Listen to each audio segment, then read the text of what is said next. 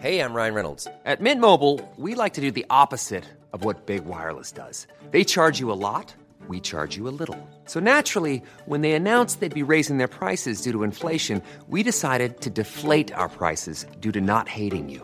That's right. We're cutting the price of Mint Unlimited from $30 a month to just $15 a month. Give it a try at mintmobile.com slash switch. $45 upfront for three months plus taxes and fees. Promo rate for new customers for limited time. Unlimited more than 40 gigabytes per month. Slows. Full terms at mintmobile.com. Get up to 30% off wedding jewelry at Bluenile.com and remember the joy of your wedding day forever. Blue Nile offers everything from diamond and lab grown diamond wedding bands to classic pearls, earrings you can design yourself, even gorgeous sapphire pieces for your something blue. Whatever you choose, Blue Nile's pieces are all graded for excellence for a lasting memento as brilliant as the love that inspired it. Right now, get up to 30% off at Bluenile.com. Bluenile.com.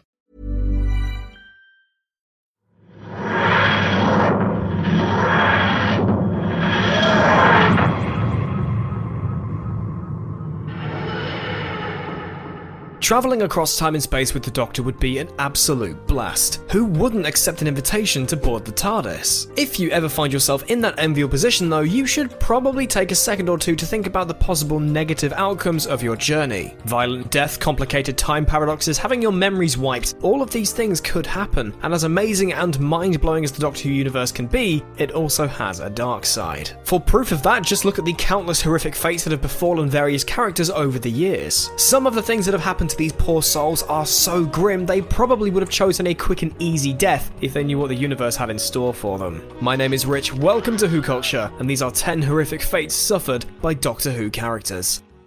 Number 10. Kizlet's entire adult life is wiped from her mind. The Bells of St. John. While this one might not seem as bad as the rest because there's no death or physical pain involved, it's still a really traumatic thing to happen to a person. The Bells of St. John is a weird episode in which innocent people get sucked inside the Wi Fi and trapped, a sinister operation that is led by Miss Kizlet, who in turn serves an even higher authority called the Great Intelligence. Technically, though, Kizlet isn't actually serving the Great Intelligence, she's being controlled by it, a fact that she isn't actually fully aware of. But at the end of the episode, Kizlet is freed from the Great Intelligence's grasp after the Doctor intervenes, and the true nature of the connection to her boss is made disturbingly clear. It turns out the Great Intelligence began manipulating her when she was just a little girl, so when she's finally freed, she becomes that little girl once again. Her first line after the Great Intelligence leaves is, Where are my mummy and daddy? Because the last thing she remembers is her parents leaving when she was a child. You my mummy? It's really sad to watch because it means that her entire adult life has been a lie.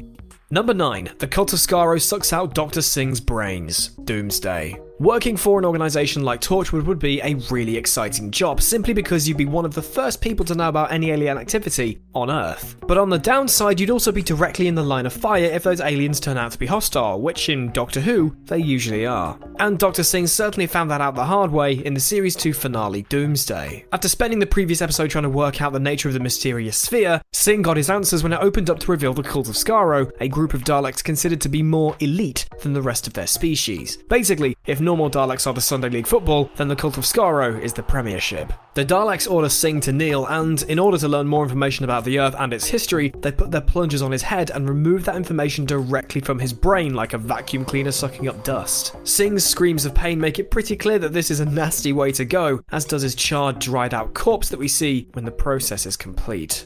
Number 8. The Praxeus Victims. Praxeus. Trapped within a pretty underwhelming episode of the most recent series was this terrific bit of effects work, the Praxeus infection. A pathogen that targets the microplastics lurking inside human bodies, the victims who were unlucky enough to contract Praxeus found parts of their skin almost crystallizing, turning pale, bumpy, and cracked, and with no way to stop it. As the infection spread, the victims grew increasingly uncomfortable and appeared to be in great pain, before finally exploding into clouds of dust. From a visual standpoint, Praxeus almost looked like a simple case of dry skin, only a thousand times worse. Basing the design of the infection on a condition that we've all experienced at some point in our lives made it feel that little bit scarier, that little bit more off putting, actually. Unlike dry skin, though, moisturiser would not have helped in the slightest. Number 7. The Doctor confronts the family of blood. The family of blood. We've all seen the Doctor get angry, but rarely have we seen him get this angry. After spending the entirety of Series 3's two-parter Human Nature and the Family of Blood attempting to evade the titular family, the Doctor is ultimately forced to confront them in order to put an end to their quest for immortality. In doing so, he gives them that immortality they so desperately crave, only with a dark, dark twist. He wraps the father in unbreakable chains made from a dwarf star alloy and imprisons him. He throws the mother into an event horizon. He traps the daughter inside every mirror in existence, and he suspends the son in time, dressing him as a scarecrow and locking him in place in the middle of a field. So, yeah, the family got their immortality in the end, but on reflection, they probably wish they just left the doctor alone. Number 6. The entire human race turned into robotic killing machines. Last of the Time Lords. The Master's personal henchbots, we first meet the Toclafane in Series 3's The Sound of Drums, where all we really learn about them is that they're billions in number, and they're very adept at murdering people with an assortment of lasers and blades. The uninspired spherical design and lack of a compelling motivation made them a serviceable villain at best, but everything changed in a follow up episode, Last of the Time Lords, where, in a shocking twist, we learn the truth behind their creation. The supposedly alien Toclafane were actually human beings from billions of years in the future, with their heads stuffed inside metal balls reduced to nothing but wires and machinery. The Toclafane were what became the last of humanity. The saddest thing about this fate is that these future humans thought they were all headed to a paradise called Utopia, but what waited for them was the darkness and a cold metal shell. How very depressing. Number 5. Bill Potts is shot in the chest and converted. World enough and time. Plenty of Doctor Who characters have been turned into Cybermen in the past, but none of it harder than the case of Bill Potts. Like every other companion before her, she trusted the Doctor implicitly, believing that he would always save the day and get everyone out unscathed. So when that gun went bang in World Enough and Time and the camera panned down to reveal a black charred hole in Bill's chest, it was truly shocking for both us and the characters. And just when it looked like things couldn't get any worse, they did. Bill was taken away by some mysterious figures dressed in white, and at the end of the episode, we'd learn that she'd been converted into a Mondasian Cyberman. A shot follows that pushes inside her cyber eye hole to show the real Bill, a single tear leaking from the corner of her eye. It really hits home that this is a terrified human person who's been operated on and stuffed inside this creepy looking machine.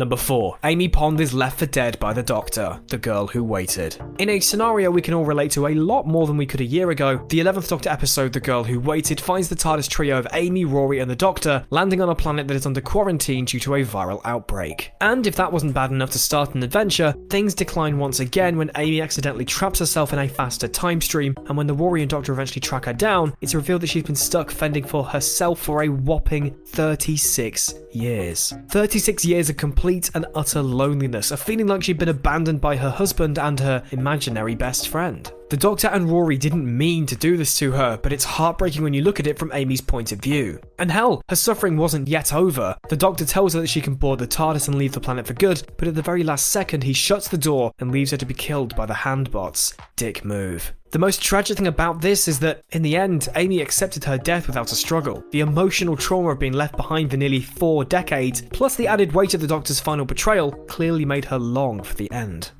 Number 3. Ursula Blake becomes a concrete slab. Love and Monsters. Love and Monsters is hardly a fan favourite, but it does have its strong points. It's one of the few episodes where we get to spend some quality time with supermum Jackie Tyler, and Peter Kay, before becoming the Abzorbaloff, does provide a few chuckles. But because the episode is so divisive and a lot of people tend to dismiss it outright, it's often overlooked that the character Ursula Blake suffers a rather horrible fate come the end of the story, and it doesn't help that said fate is played for laughs, which diminishes the horror factor substantially. After being sucked inside the Abzorbaloff's body, which would be bad enough by itself, Ursula herself ends up being absorbed into concrete after the Abzorbaloff is melted down into a gooey puddle of liquid. She then has to live the rest of her life with no arms, legs, or body. She is just a face. A face attached to a piece of stone. And it gets worse. Her boyfriend Elton's remark, we've even got a bit of a love life, indicates that Ursula performs oral sex acts on him while she's stuck to a concrete slab. Okay, we're thinking about this too much. Moving on. Number 2. Diagoras is swallowed alive by Dalek Sec. Daleks in Manhattan. Remember that scene in Peter Jackson's King Kong where Andy Serkis is eaten alive by those worm things? This is a little bit like that. In Series 3's Daleks in Manhattan, the Daleks were on their last legs, and with only a handful of them left standing, Dalek Sec decided that he and his race must evolve in order to survive. But the path he decided on was an unusual one for a Dalek. These creatures hate everything that isn't their own race, so the fact that Sec intended to combine human and Dalek DNA to spawn a brand new breed of Daleks was definitely interesting. Consequently, a human test subject was needed, and since there were no willing volunteers, Sec had to force someone to merge with him, enter Mr. Diagoras. This episode makes it clear that Diagoras is someone you're not meant to like. In almost all of his scenes, he's rude, arrogant, or both. But it was hard not to feel at least a little bit sorry for him when Sec opened up his casing, wrapped his tentacles around Diagoras, and sucked him inside his body in one big gulp. Just to make things even more horrific, Diagoras was conscious throughout this entire process. So, how long was he alive trapped inside Sec's belly? Was he partially digested? Did he feel any pain? The unseen effects here are nightmarish to consider.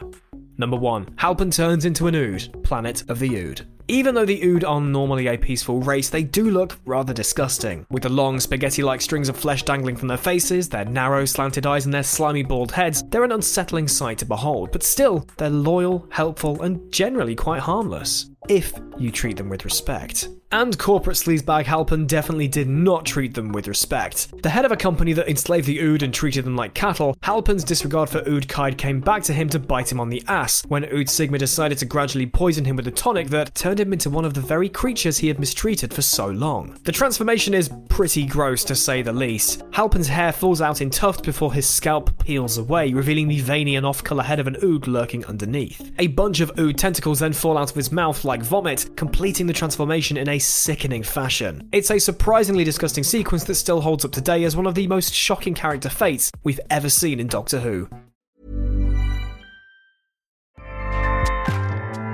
ACAST powers the world's best podcasts. Here's a show that we recommend. The Real Housewives is a guilty pleasure for most, but if you're looking to not feel guilty about that pleasure, tune in to Everything Iconic with me, Danny Pellegrino, where I break down all the messy moments and behind the scenes antics of Bravo's popular franchise. And on Everything Iconic, I also interview celebrity guests like Kelly Ripa, Keke Palmer, Drew Barrymore, Cameron Diaz, and more about their guilty pleasures, their past work, and so much more. So if you're pop culture obsessed and find yourself watching way too much reality TV like me, tune in to Everything Iconic with Danny Pellegrino wherever you listen to podcasts.